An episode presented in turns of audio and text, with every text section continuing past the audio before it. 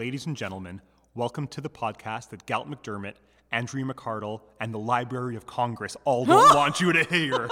It's Monkeys and Playbills, y'all. I'm Jillian Willems. And I'm Paul DeGurse. And here at Monkeys and Playbills, what do we do? Here at Monkeys and Playbills, we dissect shows that had runs of 100 performances or fewer on Broadway, not counting previews. And what the heck happened? For those of you who have been listening along for the past, what have we done, 11, 12 episodes now? Well, something like that. At this point, um, 12 is what producer Daff is miming right now.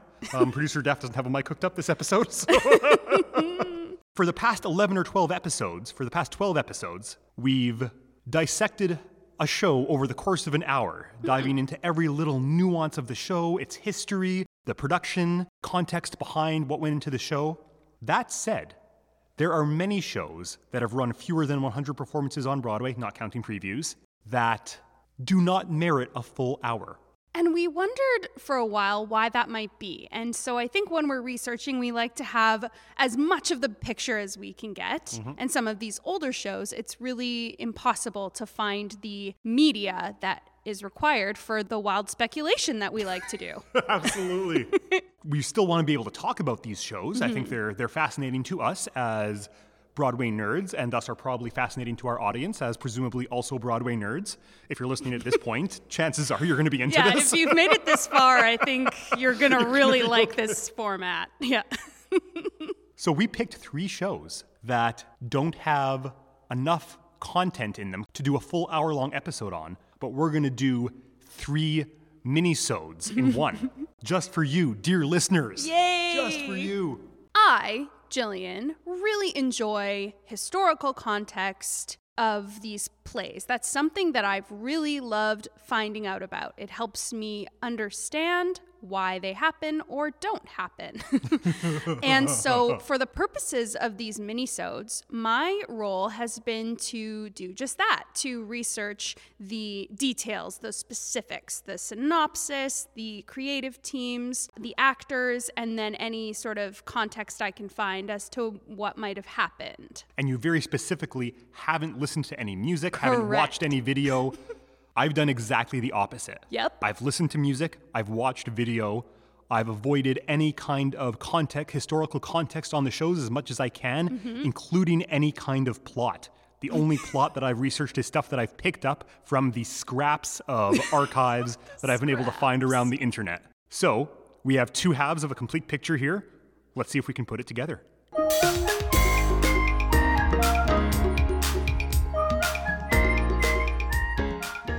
What's our first episode, Jillian? What's our first show?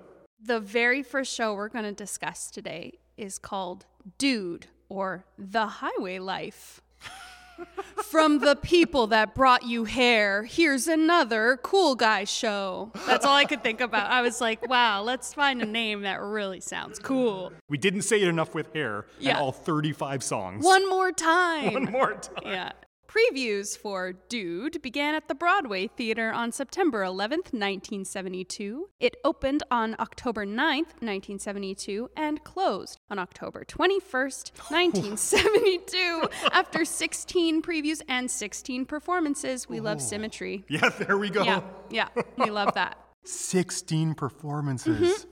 Yeah. Out of the three shows we have here, Dude was probably the quote unquote easiest one for me to research mm-hmm. because they did cut a complete cast recording that's available on online streaming services. Okay. So I was great. able to listen to the full cast recording and find some stills. Here's what I know for sure. Okay. It's about a guy who likes leather jackets and likes highways. Oh, sure. And that would make sense. He is kind of a tool and he sings just a, a lot of rambling songs that don't um, that don't go much of anywhere, much like Hair. But Hair has kind of the advantage of being this hippie flower mm-hmm. child musical. It really works. Yep. This one didn't work so much for me. But that said, that's all the information I was able to find. so with that information, I am going to wildly speculate. Mm-hmm. And see if I can figure out a plot synopsis for you. I can't wait. So, based on the information I have, Dude is about a man named Dude who has a leather jacket, and hitchhikes around America. Okay. And he falls in love with a woman Oh. Probably named lady or woman or something equally Yeah. as disrespectful. There's no point in No. finding a name for a female character. No, especially not in this case, because if I had to guess, would be dude just silly. goes, No, I don't want anything to do with you. I'm too much of a free spirit. And continues to hitchhike around the highway, contemplating the meaning of life and how futile capitalism is and how much Vietnam sucks. So, hair. hair, but on tour. I should mention this is by Galt McDermott, who Yes. wrote Hair. Yeah, and Gerome Ragni. So, the Yeah. same team. Exact same team. And director as well. They'd had two big successes. They had Hair and Two Gentlemen, Two Gentlemen of Verona. So at this point, and I promise I didn't look up any context, this is just me freestyling. At this point, Galt McDermott is kind of a golden boy almost. Like this is Lin, this is Lin Manuel Right. Height. after In the Heights, Yeah. after Hamilton. This is his follow up as Dude. Like this is the stage I'm setting here. Jill, what did you find out about Dude? Less than you. Oh no! Everywhere I looked, the synopsis was quite short and, and really didn't have detail at all. Yeah. So this is what I found, and I found it on Wikipedia. And it says that Dude is an allegory about good and evil, the conflict between mankind's creative and destructive urges, the power of love, and the joy to be found in simple pleasures. So Pippin.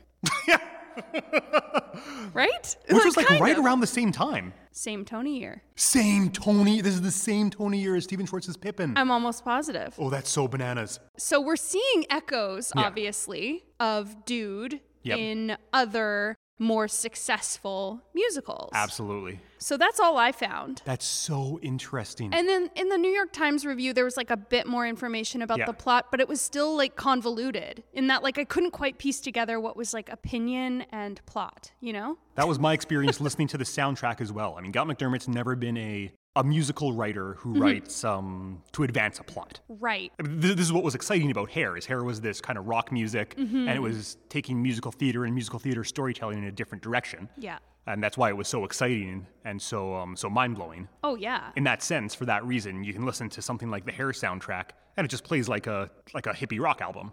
You wouldn't know that it was actually a piece of musical theater necessarily. No, you wouldn't. And I think because so much of that music made its way into mainstream, kind of like the pop culture canon, it is easy to forget that it, in fact, was kind of a revolutionary piece of musical theater. I agree completely. so what? Ha- like, why did dude well, dude, not? dudes, it's the, the same, same? thing. You listen to it and you don't get any sense of the plot, obviously, based on my description. Mm-hmm. You know, the whole Jack Kerouac vibe that I got, which seems not too far off, actually, Right. just comes from the fact that a lot of the songs are about living on the highway and how exciting the highway is. And Tom Petty. yeah, exactly.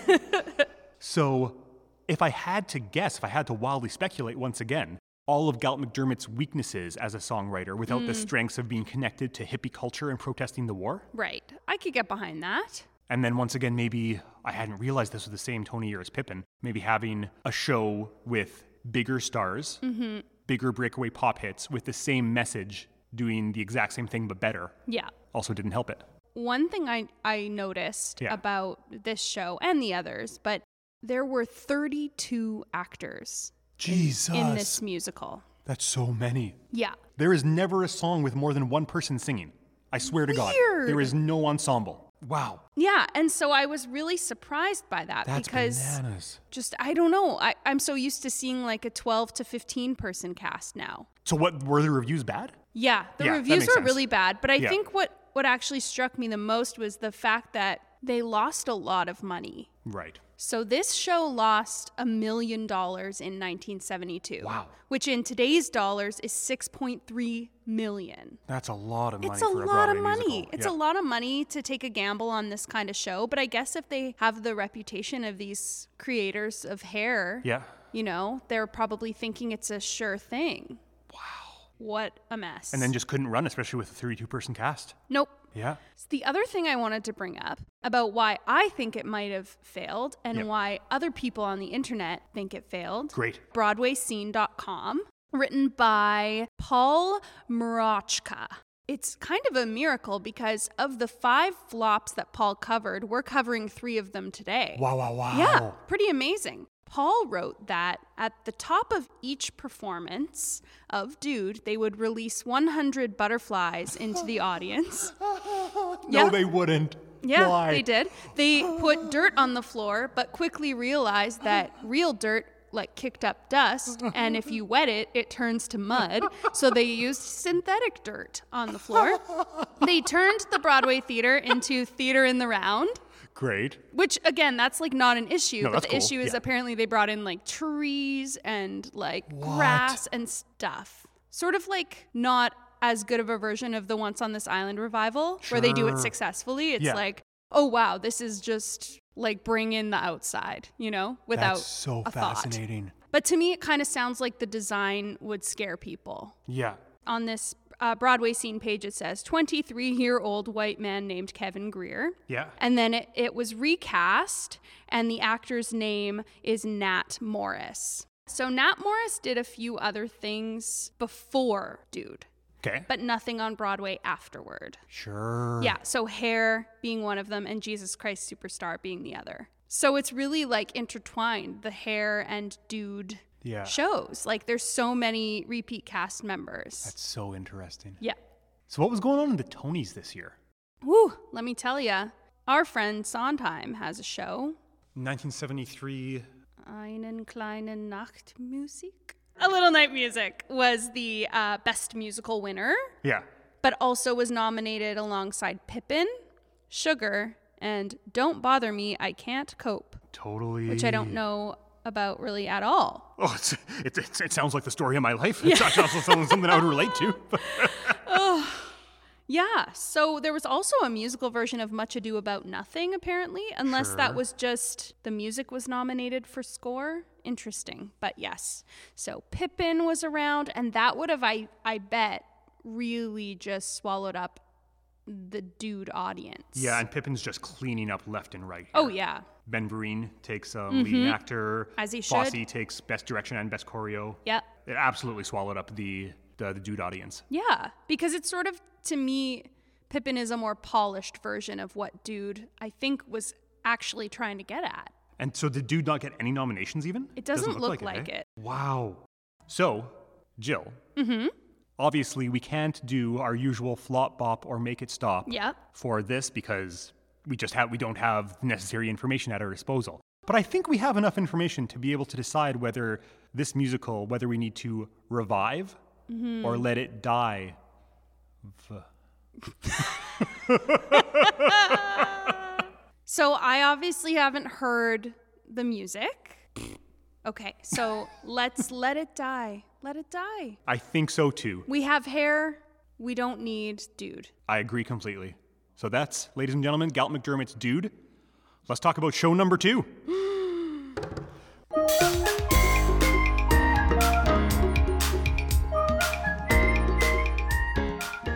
Jill, what is show number two that we're talking about? Show number two happens to be my favorite musical. Just kidding. Uh, this is Bring Back Birdie. From 1981. The previews began at the Martin Beck Theater, the same theater as Bye Bye Birdie, on January Wait, wait. 26th. Are Bye Bye Birdie and Bring Back Birdie related to each other? We're about to find out. so they both opened at the same theater. Previews began at the Martin Beck Theater, the same theater as Bye Bye Birdie, on January 26, 1981. It opened on March 5th, 1981, and it closed on March 7th, 1981, after 31 previews and four performances. Four performances. Mm-hmm. Mm-hmm. Once again, I've done my best to avoid a plot synopsis. Yep, That said, this is obviously a sequel to Bye Bye Birdie, right? correct. This is Charles Strouse, same composer. Yep. Same, um, one of the same stars, Chita Rivera. Like literally same everything. Same everything. I've come to the conclusion, independently, this must be a Bye Bye Birdie sequel. Very good, Paul. Thank you. yes. I would love to hear your synopsis based on the few things that you. So here's what I was able to find. I was able to find not a full soundtrack, Okay, a few songs Mm-hmm. from the soundtrack on YouTube, great. as well as there was a full bootleg archival of Act One. Right. I didn't watch that. That felt like cheating for our purposes. It is cheating. But I did watch, they had Yeah. some clips of it up that I was able to watch. So I've seen a few clips, and I've seen a bunch of production skills of Chita Rivera and Donald O'Connor. Yep. My best friend, uh, love of my life. Um, for all its problems, and there were lots of problems, uh, Singing in the Rain is one of my favorite movies of all time. Yes. And Donald O'Connor is my favorite part of Yep. that movie. I couldn't agree more. That's what I know about Bring Back Birdie. Here, I'm going to give a try at the plot synopsis. Yeah. We have to assume it's a Bye Bye Birdie sequel. Yes. I don't really know Bye Bye Birdie, but I'm familiar with it passingly. It's about like a songwriter, like a teen, like an Elvis style star, right? Yep. And um, at the end of it, the songwriter gets together with his secretary, who's Chita Rivera. It was like Dick Van Dyke originally. So we have to assume they're together at the top of this. Okay. And we're bringing back Birdie. Birdie was the celebrity from the first one. So Birdie comes back from war. Yeah. And Right, because that's where we. that's where we left off in Yeah, Bye Bye at leave the end of. Bye Bye Birdie. Yeah. It's literally Bye Bye Birdie, you're going to war. Bye bye, birdie, birdie, goodbye. oh, that's not in it? No. bye bye Bay City. Yeah. And it seems like, based on the context of a couple of these songs, that Chita Rivera's grumpy with Donald O'Connor, who used to be Dick Van Dyke. Um, they're not. She's not happy with him, so I have to assume he did something bad. Maybe he flirted with another woman or something. Um, and Birdie is back, or maybe she's upset with Birdie. She's upset with someone. we love conflict in theater, We so it only makes theater, yeah. But then uh, at, at the end, because this is a, a Charles Strouse piece, Uh-huh. and because it is a sequel to Bye Bye Birdie, I think everything gets resolved at the end. So I would assume that Chita Rivera ends up back with Donald Van Dyke and Who is, uh, for those just joining us, a hybrid. hybrid of Donald O'Connor yeah. and Dick Van Dyke, who are playing the same character from what I understand. And Birdie goes off to war again. oh. I have no idea if that's true or not. What That's I it. do That know for sure really is that interesting. that Chita Rivera has an Act Two showstopper called "Well, I'm Not." That's actually a real banger. It's a really nice Oh. song, and I would um, actually, Jill, I would encourage you to take a look at it. maybe Put it in your book. It's really nice. Thank you. Yeah, that's what I know about Bring Back Birdie. Okay, your guess is as good as mine Yeah, right. about the details, but I'll tell you what I found on Concord Theatricals. Great. So it says the sequel to Bye Bye Birdie, 20 years after their adventure in Sweet Apple, Rosie and Albert Peterson, now happily settled into suburban life with teenagers of their own, set off to Arizona to find Conrad Birdie and convince him to make a comeback. And I think there's something about like the Grammys, like he has to come back to perform at the Grammys, is the big thing. Sure, right. So, gotta buy me dinner first, is all I'll say about Yeah, that. absolutely. That's exactly what it seems like. Right? Let's go get Conrad. What's the deal with Charles Strouse and making sequels to these beloved musicals he writes? He just can't let anything go. Because he wrote this, he also did Annie Warbucks, which is like a sequel to Yep. Annie, mm-hmm. which is so bananas and so bizarre. In general, who would ever think that a sequel? When has this ever worked? Yeah, no, I can't think of anything. There's there's only three s- sequels in musical theater that I'm aware of. okay. These the two that I just mentioned. Yeah. And uh, Love Never Dies, the the Andrew oh, Lloyd Webber God. thing, which is by all accounts a hot steaming pile of garbage. I wish we could talk about that one because the plot is really confusing for that too. Maybe we could do it as a Patreon special if anyone ever subscribed to our Patreon. Yeah, send us your requests. So it ran for what did we what did we say like five performances? Four performances, Four over like three days. So what on earth, based on a very a sequel to a very beloved property, Mm-hmm. two big stars, Chita Rivera has just cre- she's crested her popular, popularity at this point, but it's still got to be a draw. Yep. And yep. Donald O'Connor, Yeah, I have a few ideas, I guess, about why Yeah. it wouldn't work. First of all, I don't think that Strouse is a particularly gifted songwriter. if we're if we're looking at his body of work, he has written several of the shows that we are going to address on our know. podcast. Rags, Bring Back Birdie. It's a bird, it's a plane. right? He Golden wrote it's a bird, it's a plane, Yeah. Like there's a lot. and he just happened to strike because. well Nick and Nora as well. Do you like Annie? Uh sometimes. Yeah, I like Annie. I think Annie's a really nice show. Yeah. And so, did he just strike gold hard with Annie? I kind of think so. Where it's like the perfect storm where Hmm. you, you introduce a bunch of like youngsters and already I think there's like that's a draw Yeah. for a lot of people. It's like, "Oh, now it's a family show and I'll bring my whole family." Yep. And he got a couple of couple of really nice melodies. And I don't even think I don't even think um Sun Will Come Out is the nicest melody in that show by No, far. I think maybe is better. oh, it absolutely is. I was going to say Yeah. the same thing. And that's why they start the show with it. You know what I mean? Exactly. Yeah. Yeah. So if you just look at at Strouse's body of work, you're kind of like seven and a half times out of ten, we're getting something not so great. So this has been Strausscast, where we dissect the entire body of work of Yeah. Charles Strouse. Thank you for so tuning that's in. Kind of, that's like kind of my thoughts. Obviously, I haven't heard any of the music, so I can't speak to what this sounds like. But even the reviewers weren't so crazy about this music. It's pretty generic and Yeah. pretty washy, except for Well I'm Not, which is like a straight up Marvin Hamlisch banger. Oh, great. It's very fascinating. we love it. Yeah. We love to hear it. totally. The reviewer from the New York Times, Frank Rich, sort of found it really depressing as a show because he was like, wow, these people are really trying to make this happen again.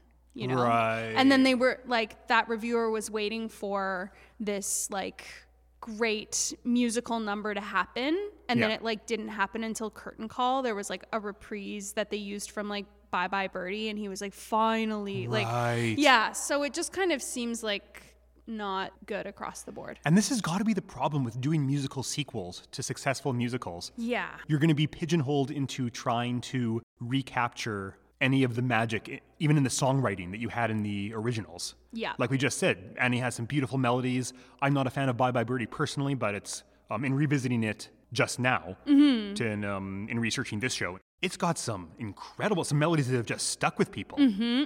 So it's not what I sang before. No, Okay. it's not the Bay City Rollers. Yeah. Okay. I'm just I get so confused. Yeah. so another thing I learned was that Bring Back Birdie just kept extending their previews.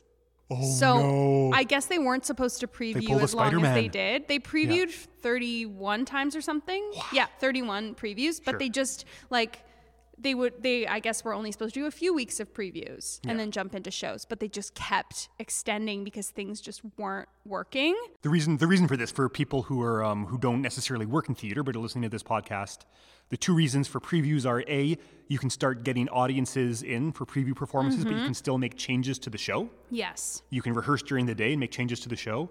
And it's generally understood that reviewers will not review previews. They won't review until opening night. Yes. So you can start receiving income and getting audience reactions, Yep. but you don't have the pressure of having a locked in show or having reviewers judging that show. Exactly. So that could be appealing to a show that might need a little extra work or to hear that feedback Yeah. um, launching into their opening. So I have this anecdote 'Kay. from our friend Paul Morochka, Love them? and he wrote a bit about Bring Back Birdie as Yep. a flop and wrote during one preview, Donald O'Connor came out to sing one of his numbers, which had been rewritten. At one point, he got confused, stopped, told the audience he never liked the song, and left the stage.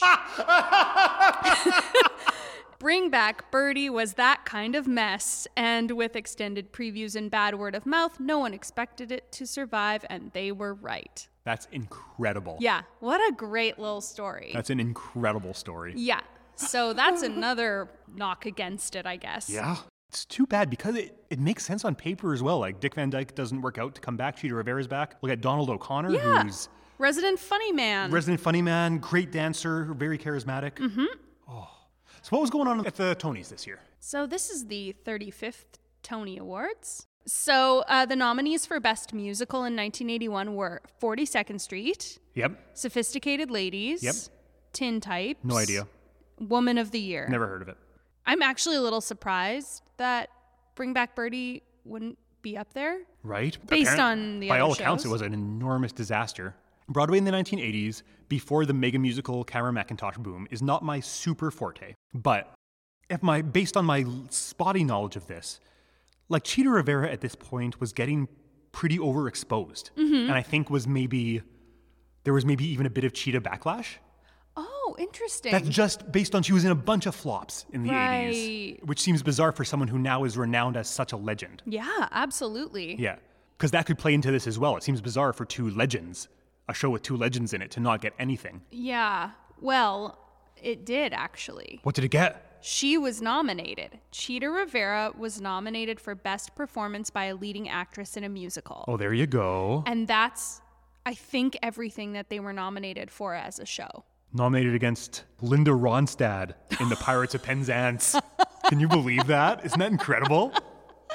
That is an amazing casting choice. Oh, I love that. this is a cool year. This would have been a cool year to watch. I just found out something as well. Ooh, tell me. Charles Strouse had another musical in this eligibility year. What was it? It was his adaptation of Flowers for Algernon, Charlie and Algernon. Also famously a disaster. Very bad, from what I understand. Oh my gosh. But it had a nomination for uh, Best Score. okay. So there might even be that split focus thing that we found on a few disaster musicals now. Oh, that's a good point. Yeah. Well, can we finally put Bring Back Birdie to bed? Well, you tell me. Is this a revive or should we let it die?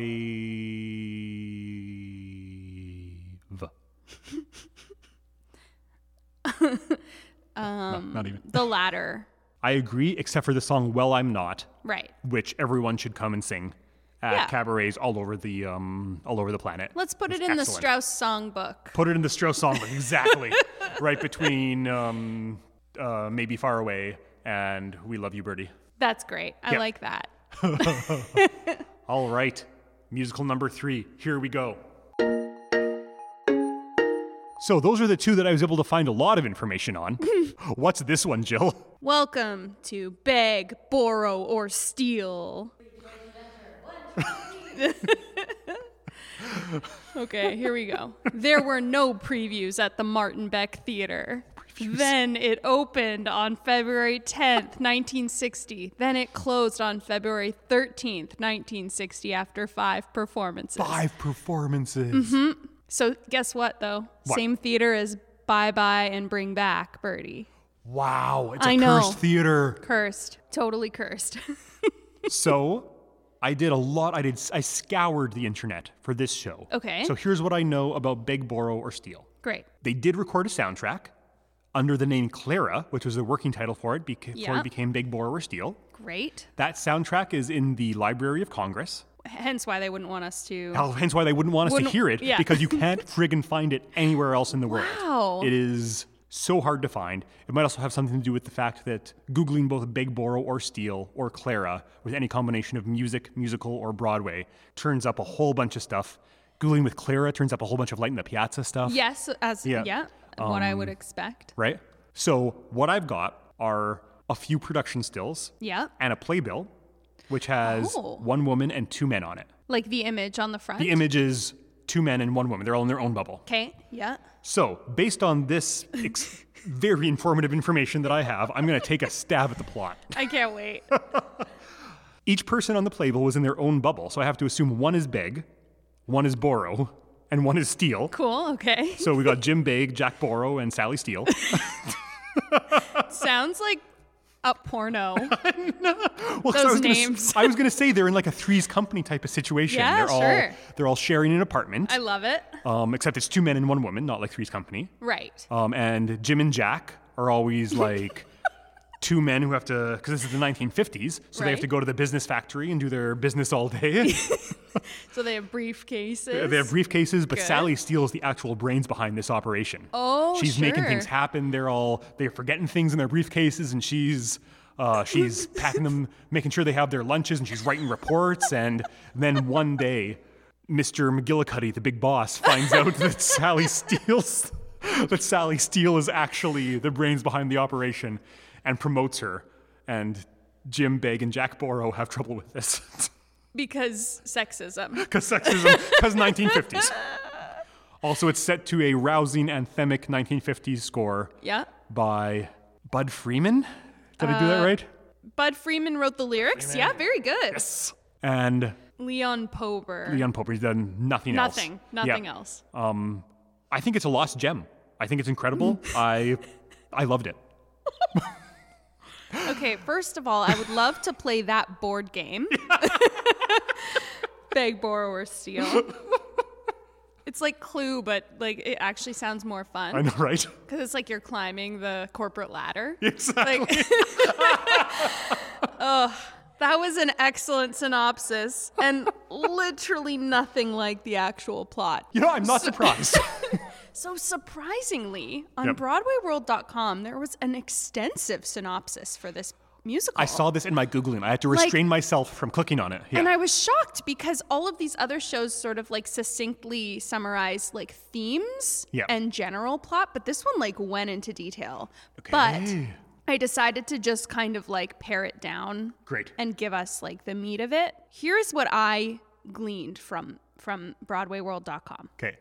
Clara's boyfriend, Rafe, is a charlatan who owns a coffee house called The Pit and manages to live on credit because folks tend to regard beatniks as quaint. He's a beatnik, in case you couldn't Yep, understand. Yeah. As quaint and don't hold them to the standards of the real world, man. I just add the man because very I good. imagine that's what they would have said. We have to assume. Yeah. Yeah. Pretending to be one of the beats, they shorten it. Rafe is actually looking to exploit them. Yeah. Rafe basically tries to turn the pit, the the coffee house, in Yep. case anyone has since forgotten, into some sort of tourist trap, I guess. Sure. Yeah. So like thus exploiting the people who come to maybe gawk at beatniks. I don't know. I'm a little confused. And then I just wrote, I don't understand. Oh, I've I, I'm I'm I have no idea what's going on already. And then there was a short, like a one sentence one on uh, Wikipedia and also on IBDB Yeah. that said, this musical tells the story of urban beatniks in a fictional American city in 1950. But beatniks. Yeah. Who's the third guy?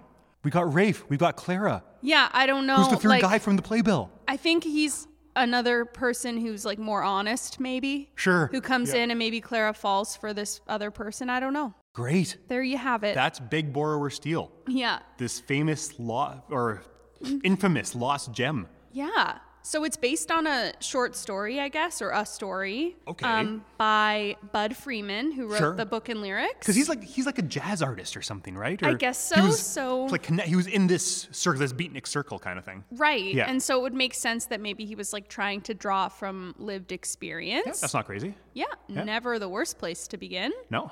Yeah, so Bud Freeman and Marvin Seiger wrote this little story, and then I guess someone was like, "Yeah, let's totally turn this into a musical." So I, there was one honorable mention on the creative team because no one really worked after this or No. before this. The orchestrator, Peter Matz, orchestrated like a lot of other stuff afterward, like Liza, Grand Hotel, and MD'd, like music directed so much Your as orchestration well. for Grand Hotel is real nice. I really like Grand Hotel. So I was like, oh, Yeah. there's there's a nice little nugget to come out of this disaster show. Very cool. Um, so there's some drama from a creative perspective. Okay, what happened? Originally, a person named Billy Matthews was hired to direct Great. this show, Excellent choice, Billy Matthews. But was replaced by one of the actors, Oh, I gotta go. Get him, get him out of there. replaced by David Doyle. Who was an act? But did he continue to who was act as in he the directed? show? Yes. Oh, great choice. So David I- Doyle. it's, it's, it's great because you can you can both you can see what's going on from the inside. yeah, you're It's like, even oh, better yeah. than being on the outside. why don't more people do Why don't more that? people yeah. do it? So David Doyle took over this directing job because I couldn't understand why on IBDB it said it was directed by David Doyle but staged by Billy Matthews. Right. So they kept the staging credit for Billy Matthews, but Yeah. obviously the directorship, the directorship was passed over to David Doyle. So choreography was by Peter Hamilton, who didn't do anything else No. before or after, um, but I believe maybe did some film. And the other thing I wanted to talk about was how big this cast was. Like 50 people. 42 people plus understudies. Wow, wow, wow. Yeah. 42 people plus like understudies just I on it was standby. like six of them Wow. for four performances or however many Well, it's no wonder they, couldn't had. friggin' run. Yeah. Jeez. It's like unbelievable. That's insane. Yeah. And once again, you, you hear this description like for something like I have 42nd Street in my head because it was just in Yeah. that Broadway year. I think, sure, I can see a huge cast for that or something. Hmm. What on earth about that plot description justifies 42 people? It sounds to me like they didn't know either. Right? Like they were like, ah, yes, let's make them the chess players and let's make them the poets. And like, Right. yeah, I don't know. It just seemed like a lot. Oh, also, one of the uh, stage managers was understudying a role. Which I'm like, I get it. Like, maybe if you only have five people in your cast Okay, the other thing was that one of the producers was also in it, but that's not as unusual. It's not as because you can be a producer just by throwing money. Totally. Yeah. Yeah. So that was Eddie Bracken, who ended up being a moderately busy actor producer. Totally. And then there was only one other person in it whose name I recognized, which was Estelle Parsons, Who's that? an incredibly busy Broadway performer. Incredible. Plays, musicals, more plays. Great. Well, it, seems obvious why it couldn't uh, why it couldn't run. Mm-hmm. What was going on in the Tonys that year? This is early Tony days. Yeah, this is uh, April 24th, 1960, was Yeah. the 14th Tony Awards. Jeez, eh? So this was the year it was eligible, and The Sound of Music and Fiorello tied. It looks like yeah. for best musical. and also also nominated was Original Gypsy. Yep. And Original Once Upon a Mattress. Yes, Wow! Wow! Wow! what a season! yeah. There were That's also incredible. a lot of nice looking plays on. Yeah. Miracle Worker, Raisin in the Raisin Sun. in the Sun. Yeah. It just seemed like the kind of year that Beg, Borrow, or Steal would have just completely gone under the radar. No, there's some incredible performances here. So, Jill, Mm-hmm. Beg, Borrow, or Steal, do we need to revive or do we need to let it dive? I want the version that exists to die, but I want to do your version. ah, yes! I love the idea of climbing the corporate ladder in a musical. Give me nine to five. Give me kinky boots. Give me Like, um, How to Succeed. how to succeed. Yeah. But make it all ladies. Absolutely. That's kind of my dream. I think I'm going to do a road trip to the Library of Congress. And I'm going to listen to the original cast, then I will report back with a follow up Okay. to let y'all know if this is worth reviving or not. But for now, as it exists in my head, I, we have to revive it. we just have to. Because I, can, I, I've never heard any of the music, so I'm just imagining it in my head. And it's great in there. The children of tomorrow need the children of. beg, borrow, or steal. There, there we go. I was gonna do. I was gonna follow you up, but that was a good rhyme. The children of tomorrow need beg, borrow, or steal. Or steal. Gillian Willems, we did it. Paul DeGurse, yes, we did. Three musicals that don't have nearly enough information on them to do a full episode on. So we did three of them. If you are a person who happens to have little tidbits of info, little anecdotes about Yeah. the shows we covered today, I would absolutely love to hear them. Oh, yeah. My favorite part of researching this was coming across that blog that had those wonderful little Yes. tidbits. So please share, share, share, share. Instagram, Yeah. Twitter. If you share, we will read it out on the podcast. We'll give Yes, that we information. will. There's no question of that. Please remember to rate, review, subscribe, reach out to us. We would love to hang out. Yeah. Yeah. We're not doing anything these days. We're not very busy. Nothing's happening here. Is there anything else, Producer Daph? Nope. Let's go home. Hi, everyone. This is producer Daphne speaking. Thank you all so much for listening to Monkeys and Playbills, the show where we take a look at Broadway musicals that had 100 performances or fewer before closing. To learn more about the show, you can follow us on Instagram at Monkeys and Playbills Pod, on Twitter at Monkey Playbills, or email us at monkeysandplaybillspod at gmail.com. You can also support us on Patreon at patreon.com slash monkeys and playbills. Monkeys and Playbills is proud to be a Village Conservatory for Music Theater podcast. Original music for the show is provided by Paul DeGurse, and the show is produced and edited by Daphne Finlayson. Thank you all so much for listening, and join us next week where we take on The Pirate Queen.